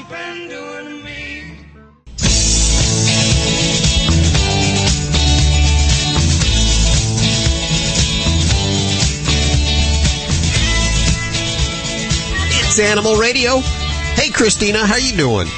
I'm well. How are you? Good. Where are you calling from today? Alta Loma, California. Alta Loma. Is that northern or southern? Um, we're actually in Southern California. So in the the L.A. area, I take it. Exactly. There's so many little suburbs around there. I have Alan Cable right here. What's up with your dog? Okay, so my dog recently, um, he came to us when he was about eight months old. We've had him about a year and a half, but the last six months, I don't know what's going on with him. He follows me everywhere. He only does it to me. He doesn't do it to any other member of the family. If I get up to leave the room, if I get up in the middle of the night, he is right on my hip. Everywhere. And, and what about when you leave the house? Honestly, I, I don't know. He's an inside outside dog. He goes outside. He's very comfortable. Um, we have four kids when they come home. You know, they'll let him in. They play ball with him outside. Everything's normal. When you when you when you all excuse me, I'm sorry. when you all when you all leave the house, how does he behave? He's You know, very you're- you're going- back. He goes outside. He lays down on the patio. Um, he's very calm. He's a very And calm when he- dog. And you say it started six months ago. When you are walking around and he's following you, what are you doing? What do you say? What do you do? Usually, um, you know, if he first comes in, he seems like he's excited. We tell him, you know, lay down, settle, and he he'll lay down. Um, if I come home from work, I'm in the kitchen making dinner. He really wants to be in the kitchen, but I don't like him in there when I'm making food, so he has to stay in the living room, but he can see me. If I go upstairs for something, he will follow me. If I'm, Okay. you know, doing laundry, he follows me. My other And- and girls you- are home. He doesn't do it to them. Do, do you let him follow you upstairs? Do you let him follow you around? Um, I tried working with him, especially only because I was I'm getting up in the middle of the night to check on my youngest daughter, and literally um, at the top of the stairs, I went downstairs to get something for her, and I almost tripped over him. So it really became Yeah. like, like a safety issue. All right. Where's his down. Where's his Where's his normal spot? Does he have a spot? You know, a spot that's just his in your house? there's two spots that he really likes. One Okay. of them is right beside the bed, my side, Okay. and that is he, where he loves to be. Um, The other part is downstairs in the family room. A lot of the kids hang out there, so you know it's late, and he'll lay down there. It's nice and cool for and, summertime. and, and your and what is your husband like when he comes home? Is he in charge of the dog? Who's the boss? Are you the boss? I'm the boss. All right. Everybody jokes All right. So he's my dog. All right, so let's talk about that, okay? You need to be a more powerful, assertive boss. Right now, the dog is. Yes, the dog is challenging you, and he's trying to be the boss, okay? So, what you're gonna do is, he doesn't have separation anxiety because if you leave the house and he's fine, and, and he's fine when you guys are not around. Oh, yeah. Uh, he, he's got no anxiety, so that's good because anxiety is complicated and, and it's hard to deal with. So since he doesn't have that, he's just basically challenging you by following you around. So what you're going to do is you're going to create a spot for him. Maybe you've already got two spots, like you said. Those are going to be his spots. Those are the places you're going to ask him to go. Maybe even in another room. But the first thing you're going to do is don't let him sleep in your room with you. That's your space. That's your spot. That is not his. That's yours. There has to be a place that's just yours that he's not allowed in. It's off limits. And those subtle cues teach dogs that you're in charge. Like who enters the house first? If the dog is allowed to run in the house in front of you, then he's in charge. If a dog is allowed to go all over the house, he's in charge. If a dog is allowed to lay in your spot on the couch, he's in charge. A lot of people will sit down on the couch where the dog isn't instead of making the dog move. And all these little subtle clues and hints that you give a dog tell him, hey, I'm the boss here. So you're letting him follow you all over the house. You're letting him get in your way. You're letting him stand in front of you. Uh-huh. you. You know, if a dog is in your way, you don't walk around him. You walk right through him. You know, you go Got it. move. You walk know, right through him. because when we let him in, our littlest one, he will completely give to her because she's she's a toddler, and I think it was well understood. You know, when we walk, the stroller goes first. He has to sit before he comes in. But you're absolutely right. I step over him and kind of go around him and maybe No. kind of no. baby He- him. You don't want to baby him. You want to be the boss of. He's a dog, okay? He's not a person. And, and a lot of people will be like, "Oh, I'm leaving the house now. Oh, good doggy, I'll be home soon." That is the exact opposite of what you should do. When a dog's doing something you don't like, you don't talk to him. You don't. You don't give him any attention at all. If he's in your way, you just walk right through him. You take the space. The space You belongs to move. you. That's right. You don't let him sleep in your room near your bed because that's your space. My dog, you know, my dog lives in my kitchen. He's a big dog. I've got five acres. He lives in the backyard. But when he's in the house, he's in the kitchen. And he's got a rug in the kitchen that's his spot. And when he's on that spot, good things happen. When he's off the spot, nothing happens. I mean, it's okay for him to leave the spot.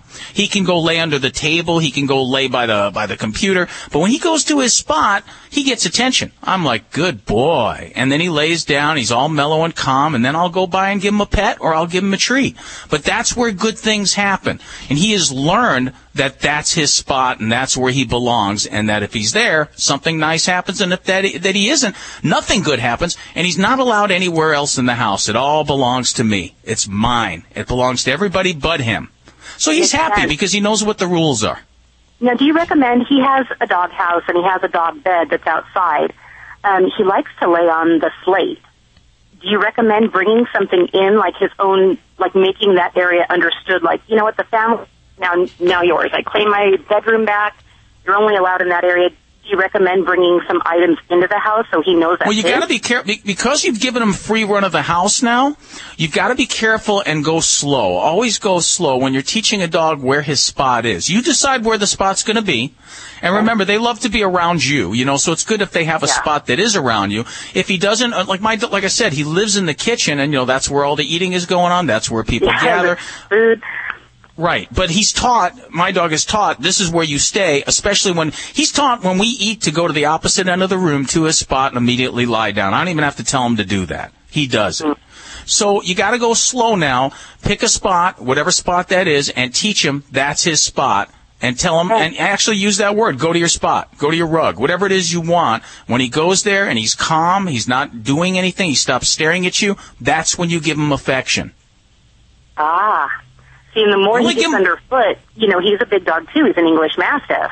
So he's literally, his head's right at your hip, you know, right there by your hand. So Push him out of the way. It's like pushing him away a little bit, like, "Come on, okay, what do you need? Attention?" You know, thinking exactly No, don't don't even think more of a don't no no don't even don't even think that stuff. Don't think that stuff. Just walk through him and shoo him away with a hand motion and tell him to go to his spot. Give him no attention. In other words, you, you know what? The, you ignore him when he's in your way. You just walk through him and take the space. You only give him attention when he's doing what you want. You never give him attention when he's not doing what you want. He'll figure out real quick how to get attention.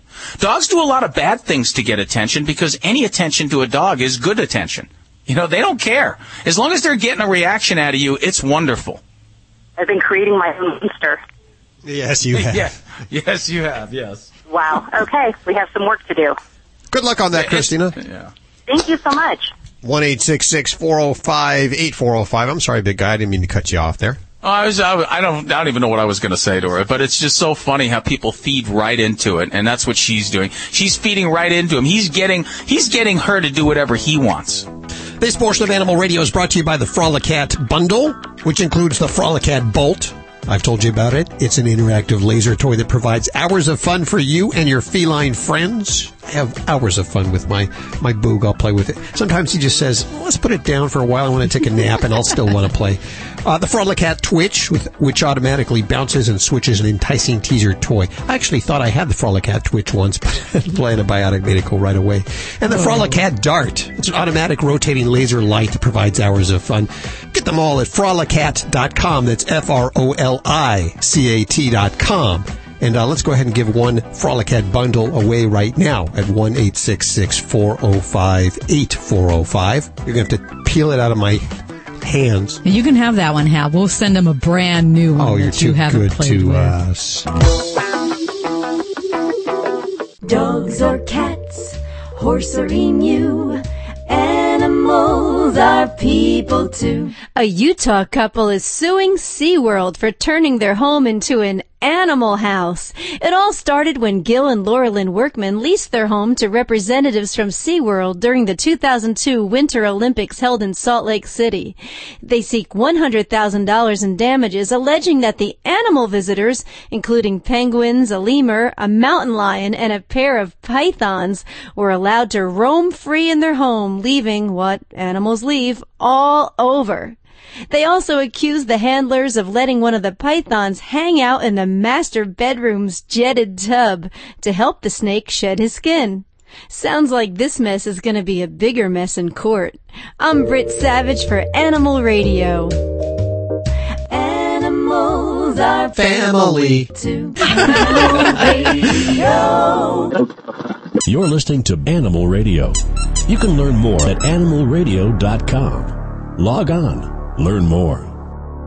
Hey, are you all set for your fishing trip? Mhm. Did you pack the beer? Um, Wait, is that some twisted tea I see in the back of the car? come on, Twisted Tea. Yeah, I can see why. twisted tea, realized tea taste with a K. I don't know. One of the guys must have snuck it in there. Oh, come on. I bet you're craving the real iced tea taste of twisted tea. I know. It's so refreshing. It is. It's so smooth. It's pretty smooth. But if you want me to take it out. uh, out, hold on to it. Uh, we might have one or, or several. twisted tea, real iced tea taste with a K. Twisted Tea Brewing Company, Cincinnati, Ohio. Drink responsibly. This is Judy from Animal Radio. For months now, I've been telling you about the Stella and Chewy's dog food. Now I want to tell you about their cat food, made with 100% raw meat. And just like all Stella and Chewy's products, these dinners are made without grains, fillers, artificial preservatives, colorings, sugar, or salt. They come in four flavors: Chick Chick Chicken, Super Beefalicious, Charming Chicken and Beef, and Yummy Lickin' Salmon and Chicken. Visit their website at stellaandchewy's.com. That's Chewy's, C-H-E-W-Y-S dot This is a referral service. Calls will be routed to an independent referral insurance agency. Do you know the number one cause of bankruptcy? No, it's not losing your job or running up credit card debt. It's not even divorce. It's medical costs. If you and your family don't have health insurance, just one serious illness or accident could be financially devastating. But now there's good news, really good news. A health insurance hotline has been established to provide health insurance for all Americans, even uninsured Americans with pre-existing conditions. Now anyone can get health insurance even if you have a pre-existing medical condition. I repeat, now anyone can get health insurance coverage. Call now for a free no obligation quote on affordable health plans available to you. Again, And this is a free hotline for anyone, even if you have pre-existing conditions. Protect you and your family from sudden unexpected medical costs. Call the free health insurance hotline right now at 1-800-838-5562. That's 1-800-838-5562. Call 1-800-838-5562. Hey, this is Cesar Millan. When I'm not doing the dog whisper, I'm listening to Animal Radio. Stay balanced. This is an Animal Radio News Update brought to you by the Scoop Free Self Cleaning Litter Box. Never see, touch, or smell messy waste again. I'm Stacy Cohen for Animal Radio. Well, this is a story that I'm, you know, it's kind of a parent's worst nightmare that somebody would come in and take your kid and then bite their finger off. Well, you wouldn't, you wouldn't think of that biting your finger off part, would you? Coming and taking your kid would be bad, but what if it's a fox? It's happening in London. A four week old baby in London, England is recovering in a hospital after a fox dragged him from his cradle and then bit his finger off. The baby was taken to a hospital after the attack, which left him with a hand injury. Britain's Daily Mail newspaper reports the child was asleep when his mother heard a scream, then a heavy thud, and the baby was dragged to the floor. Reports say one of the boy's fingers was bitten off and had to be reattached by surgeons. In response to the startling attack, London's Mayor Boris Johnson said more must be done to tackle the problem of urban foxes. At nighttime, it's not unusual to see the animals in the city scavenging for food. Bunnies are a problem in Denver at the airport. Bunnies are attacking cars at Denver International Airport. Wildlife officials say the rabbits like to chew on the insulator portion of ignition cables and damage uh, can sometimes run into thousands of dollars. New fencing is being installed and raptor perches will be built for hawks and eagles. Meanwhile, local mechanics say coyote urine will repel rabbits when it's used as a coating on car wires. So they should have just used coyote urine on that baby maybe. That would have helped. I'm not making fun of it. More Americans think of their pets as members of the family, but that doesn't mean that the animals are getting better care. Two thirds of dog owners surveyed for the American Veterinary Medical uh, Association's latest U.S. pet ownership and demographic sourcebook say they consider their pooch part of the family. That's up about 13% since the last poll in 2006. However, though, the number of those with dogs who haven't taken their pup to the vet even once that's risen by 8%. And while 81% say they've made at least one visit, um, that figure's down 2%. Cats, they even get less consideration and care. 56% of the cat owners say their feline is family, which is a 7% increase from 2006, but only 55% have taken their cat to the vet at least once which is a decline of 13.5%. Well, you know why? Because it costs like $6,000 every time you go. In addition, the number of cat families that haven't ever visited a vet is up 24% from 2006.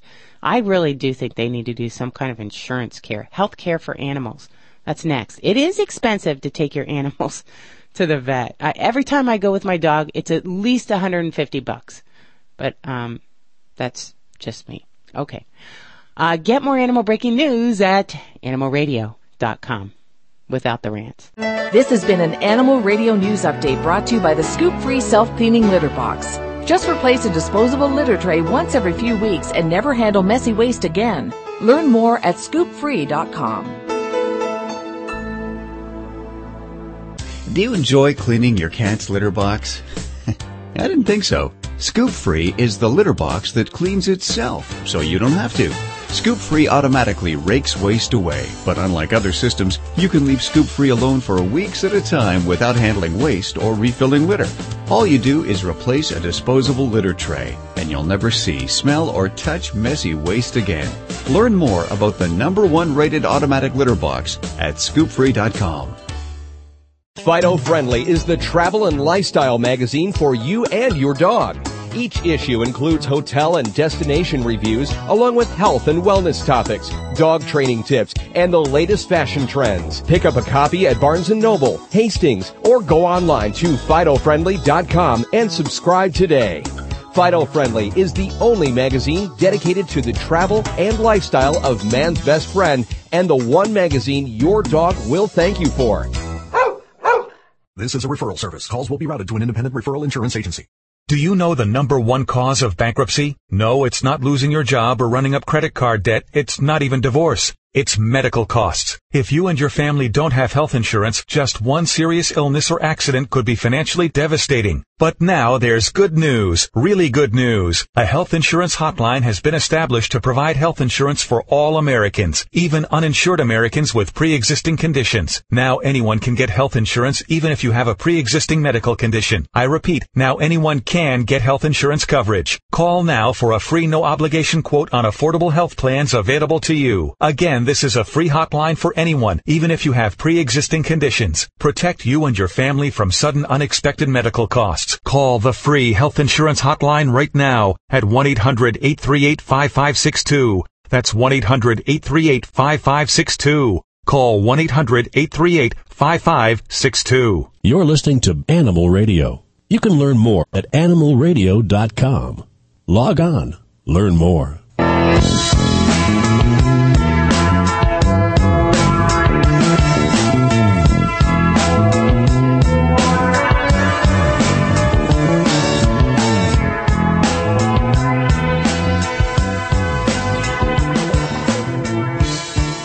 Animal Radio. Hey, listen, on the phone we have a Gayle Pruitt, and she's written the book Dog Gone Good Cookbook. Now, I mentioned before that I love to, uh, I think it's a bonding experience to eat with my dog and uh, give him treats from the table. Alan, not so much. You- yeah, I know, you don't like it.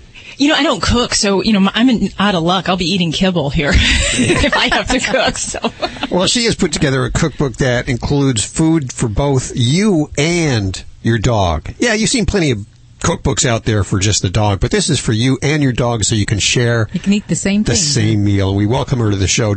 Gayle, how you doing? I'm doing fine. How is everybody? Uh, we know I'm catching a lot of slack here for admitting that I feed my dog scraps from the table. Well, you don't that give I like them to just bond with them. Scraps. You give them the. I give good them good stuff. I Yeah, give them the good, cuts, but apparently it's not something that uh, you want to do. But uh, what you're you're promoting is good meals that you both can eat, right? Well, that's true. Uh, however, half of the book is, you know, uh, you can um, share with your dogs, and then the other half is just plain good dog food. Um, so you can do both. Uh, what scene would you suggest sharing with your dogs at the table? No. No, see, oh, see, I like her now. She's smart. You're not smart now. Absolutely She's smart. not. But what here's here's the the uh, deal. You know, you can sometimes you just don't have time to have dog food made up, or you you haven't gone and bought any. So, what would be good for you and your dog? Uh, you could just and it's very these recipes are so simple and really easy to do. You don't have to feel guilty about giving them your food. Um, or actually you eating their food. Mm-hmm. No, they need to eat at their own place, and you need to eat at yours. I always feed mine before I eat. Oh, really? This, this, yeah, You're she's smart, Hal. Wait, wait, wait, wait, No, wait! I thought you were supposed to feed, feed them yourself after you first. eat. Yeah. Isn't that an alpha thing, Alan? I, I do that, but you know what? You don't have to. Like I said, to each his own, whatever works for you. Okay, well, I know Ladybug's the alpha anyway. I've admitted that. So, Well, my dogs are pretty alpha as well. However, if I feed them before we eat, then I put them on the sofa and uh, they just stay there. well, that's good. Now, these uh, these recipes are gluten free, free of corn, and I know Alan, you love that because you, you hate Yes. corn. I Uh, think corn is bad. Yes. you think, So do I. You think it's to- you think it's the reason for cancer? Um, well, I'm not a I'm not a scientist or anything. You I just- think that's obvious. what are some of the the recipes? What are some of the kind of kind of things that we can eat with our dog? Well, I've got in, in the book. I've got a whole list of all the kind of good vegetables that you can have. Um, there's, um, you can, I always have organic, at least organic. You know, uh, if it's locally grown, it's even better. Uh, but you want as much nutrition as, as possible. But, you know, there's all different kinds of things that you can have. You can have uh, acorn squash, butternut squash, uh, spinach, uh, even a romaine lettuce. Now, on those kinds of things, though, I, I like it raw, but I puree them because their little digestive systems are really short. So you need to puree, and also when you want to start doing this, do it like a little spoonful at a time. You don't want to just say, "Here, here's a great big bowl of veggies." Yeah, unless you're looking for a reason for new carpeting anyway. Well, you know, I did that. As a matter of fact, I had to uh, pull up all my carpeting and put down um, wood floors when I first got my little rescues because Mhm. they were on um, uh, kibbles. and I didn't know any better at the time, and uh, they were in in pretty bad shape. So I started them on really good food, and I did it too fast. I see some of the foods that we shouldn't be feeding our animals or our dogs include uh, avocados. That's correct. And why is that? Well, you know, everything I've read is that it is just um, poisonous to them. Now, as far as I know, I don't know exactly what it happens to them, but you just don't want. It builds up fluid, you know, in their lungs. Is what I've read, but I don't. I don't know. Is uh, is Dr. Debbie there? Yes, she is. Yeah, yeah, and actually, the only species that avocado is truly toxic is birds.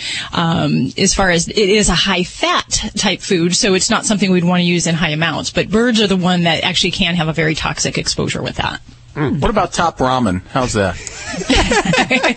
Keeps college students going, man. I don't know about that. I, I really wouldn't eat it, so I really wouldn't feed it to my dogs either. I don't think. I, I, I agree with you on Now, that one. I, I see the spaghetti and meatballs. That's one of my favorite meals. I love my spaghetti. Is this meatball made with just ground hamburger meat? Yes, well, actually, Really? it's not just plain hamburger meat; it's grass fed, and uh, Ah. it's uh, it's ninety percent uh, fat. I mean, I'm sorry, fat free. Fat free, yeah. Yeah, fat free. So it's um, it's got a lot of other good things in it too. I also use I do use a um, gluten free bread that I really like that is uh, this b- binding to it along with eggs. So it's it's really good. I use a also a brown rice pasta. Oh yeah. And what I found is if you cook your brown rice or your pasta a little bit longer for them, it's much, much better. It's easier for them to digest it. What What about turkey meatballs? Is turkey good? Turkey's good. Yeah. White meat, white meat. Yeah. That, well, mm, well, dark meat too. I don't understand why they can't have dark meat. Uh, you just don't want to make sure that they don't have a lot of grease in there, a lot of oil and fat. Well, you know what a lot of people do is they give them the portions that they will not eat themselves because it has too much fat, and that's the worst thing you can do. Oh, absolutely. I agree. a 100%. You just don't want to do that. Here's where I'm Yeah. scratching my head is potatoes because I actually I'll give Ladybug some potatoes from my plate. Uh, I understand that some of her food actually includes potatoes in it. What is the uh, the lowdown on potatoes? Well, most potatoes, if you don't give them a lot of potatoes, it's more, it's fine. But if they have some heart issues, uh, you know, it could cause tremors or seizures or even uh, heart palpitations, especially if it's got, uh, you know, if it's turned green before you cook it. So, and a lot of people actually, they've told me that they even give their dogs uh, raw potatoes. I, I wouldn't do that either. Wow. Didn't you say it was the eyes sometimes of the potatoes and the little things that uh, grow on the potatoes that are toxic? Exactly, yeah. So it's if those little sprouts come up and grow, those actually can be toxic, and they do have a toxic component in it. So yeah, you want to cut off those green parts, and definitely, I would, you know, I like the the standard that if you wouldn't eat it, you shouldn't feed it to your pet. Exactly, uh, and, and you know, uh, actually, it's it's a form of of uh, natural pesticide. Oh wow, I did not know that. Yeah. Well, the book looks great. I mean, uh, it, it is not only just have full of great recipes, but it's a good-looking book.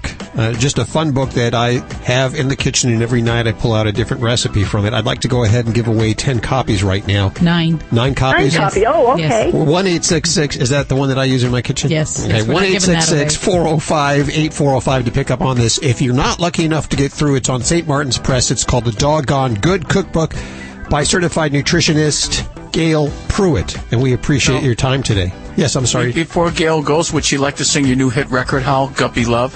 And they called it Guppy Love. Oh, you guys. I'm hungry. I'm going over to Gayle's for dinner. You really should, and y'all are all invited. Thanks, Gayle. Uh huh. Take care. Bye bye. We'll head back to the phones next. You're listening to Animal Radio.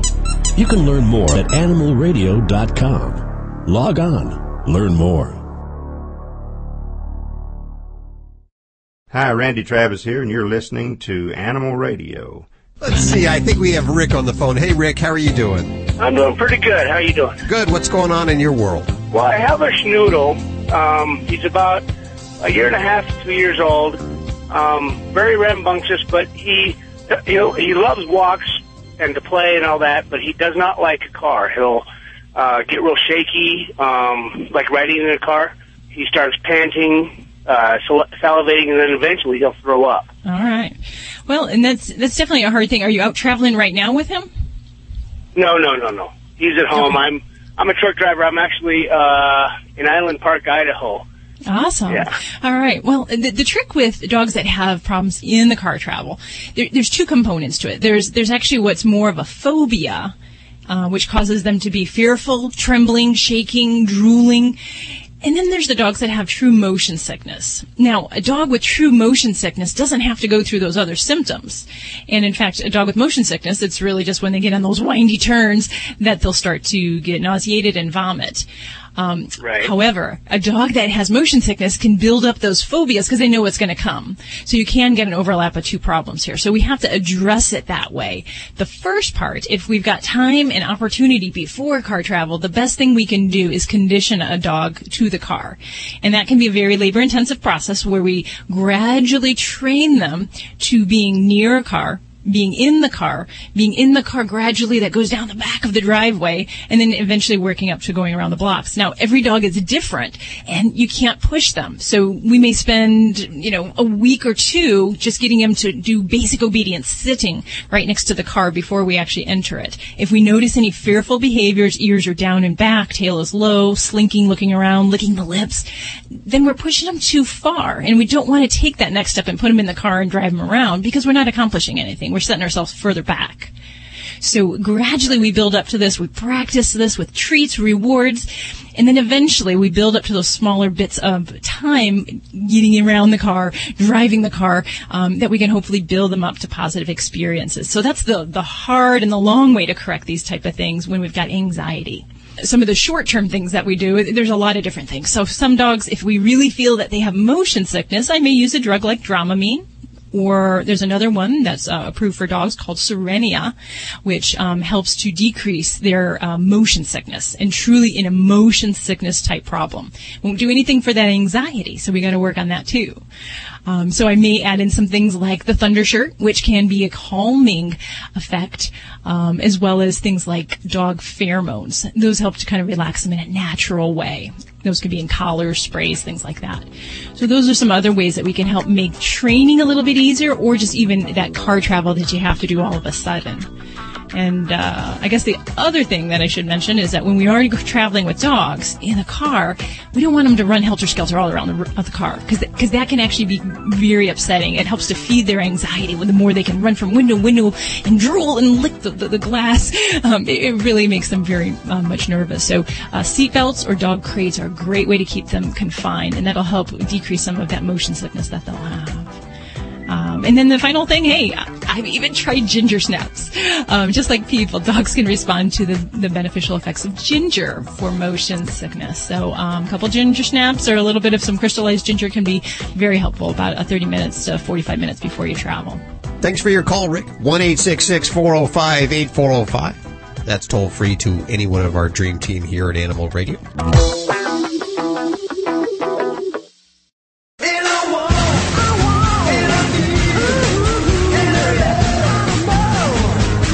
It's Vinny Penn, your party animal, coming at you on Animal Radio. I uh, want to talk to you about uh, recently uh, down at uh, the local pet store, and I saw the signs. Uh, guy came in looking for a sign to convey to people visiting his house that he had a large dog. He want he didn't want be- beware of dog. He wanted something that said along the lines of beware of large dog. And he was surprised that he couldn't find it. Uh, maybe they exist, you know, maybe they don't. Uh, and of course, the person helping him at the store, they don't have any clue if they existed or not. For him, he was just, I, I overheard him saying, you know, my dog's a sweetheart, but he's, he's a large dog. And I would just want people stopping by to know you, may be terrified as this huge dog comes lumbering at you, but ba- basically you're just going to get a bath in spit and a whole lot of love. And he was surprised that these signs di- uh, didn't exist or that he couldn't find one at this store or whatever. My thought is, uh, if they don't exist, I mean, let's run the gamut. Beware of leg humping dog. Beware of dog who will like the taste of your blood. Beware of wife who's going to scare the hell out of you as she reprimands the dog for running towards you and or barking. There's a variety of signs to be made. This is yet again your party animal coming at you and missing an opportunity to patent something, to copyright something, and make money. Beware of dog that will eat your pocketbook and belch loudly afterwards. Beware of dog that will accidentally urinate on you. In parentheses, maybe not accidentally. Vinny Penn, party animal, animal radio. Okay, 1 405 8405. Hal Abrams with you, everybody's wingman. Of course, we have Alan Cable, the Zen like Alan Cable, dog father Joey Villani, and animal communicator Joey Turner, all here for your beck and call. Joey's letting magic happen. Good, good. I can, I can. Um, Sometimes you just shouldn't. stand a little magic. Well, no, that's that's my job. I sit back and let the magic happen. He's a You morning guys are the magic. Watch me pull a Joey out of my hat. As long as you ain't pulling me out anywhere else, I'll be fine with that. Joey, I see people every day. I'm like, you know, it's it's almost like you can't say anything or let it affect you because most of the dog owners are lunatics.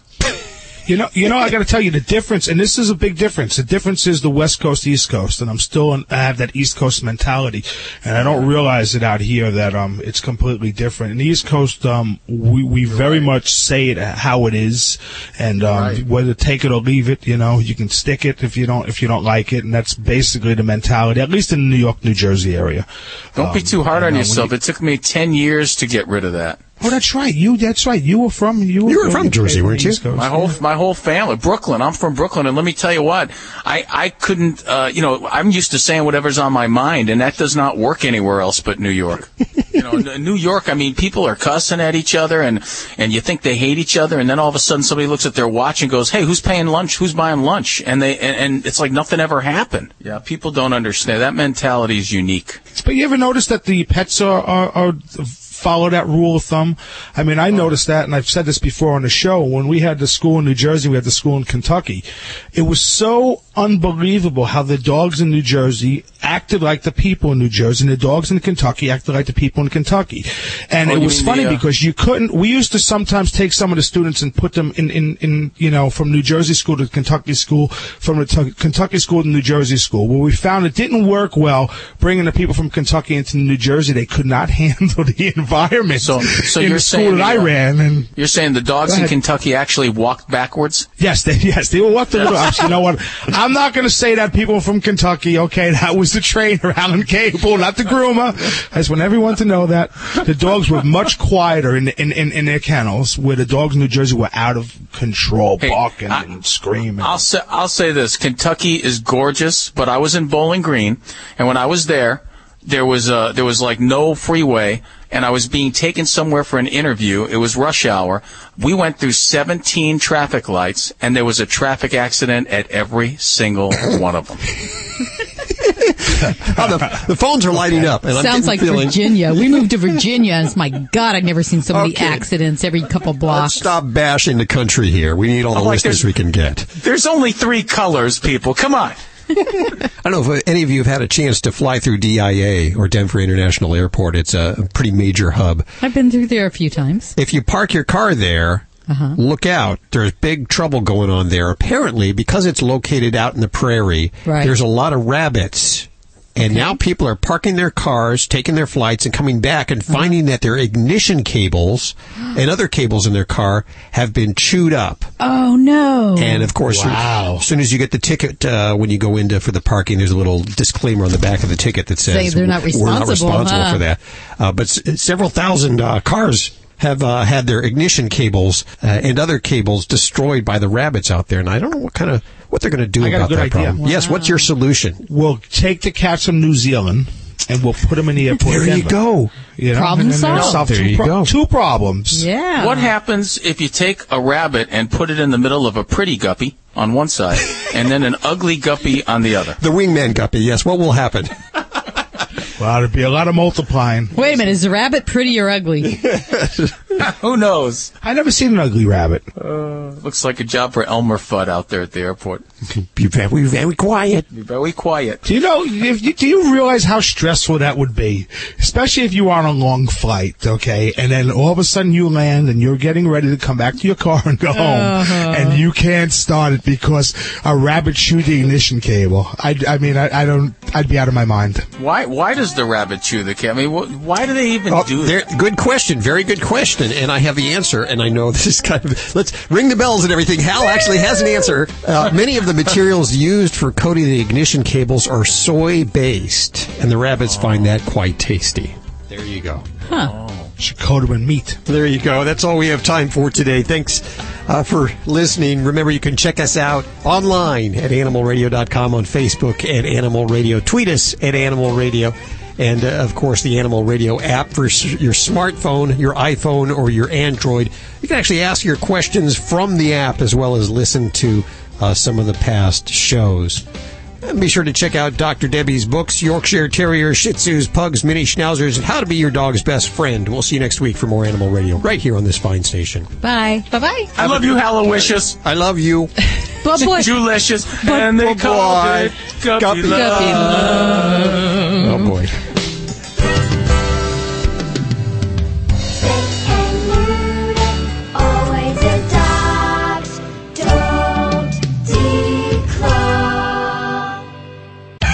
Is Animal Radio Network.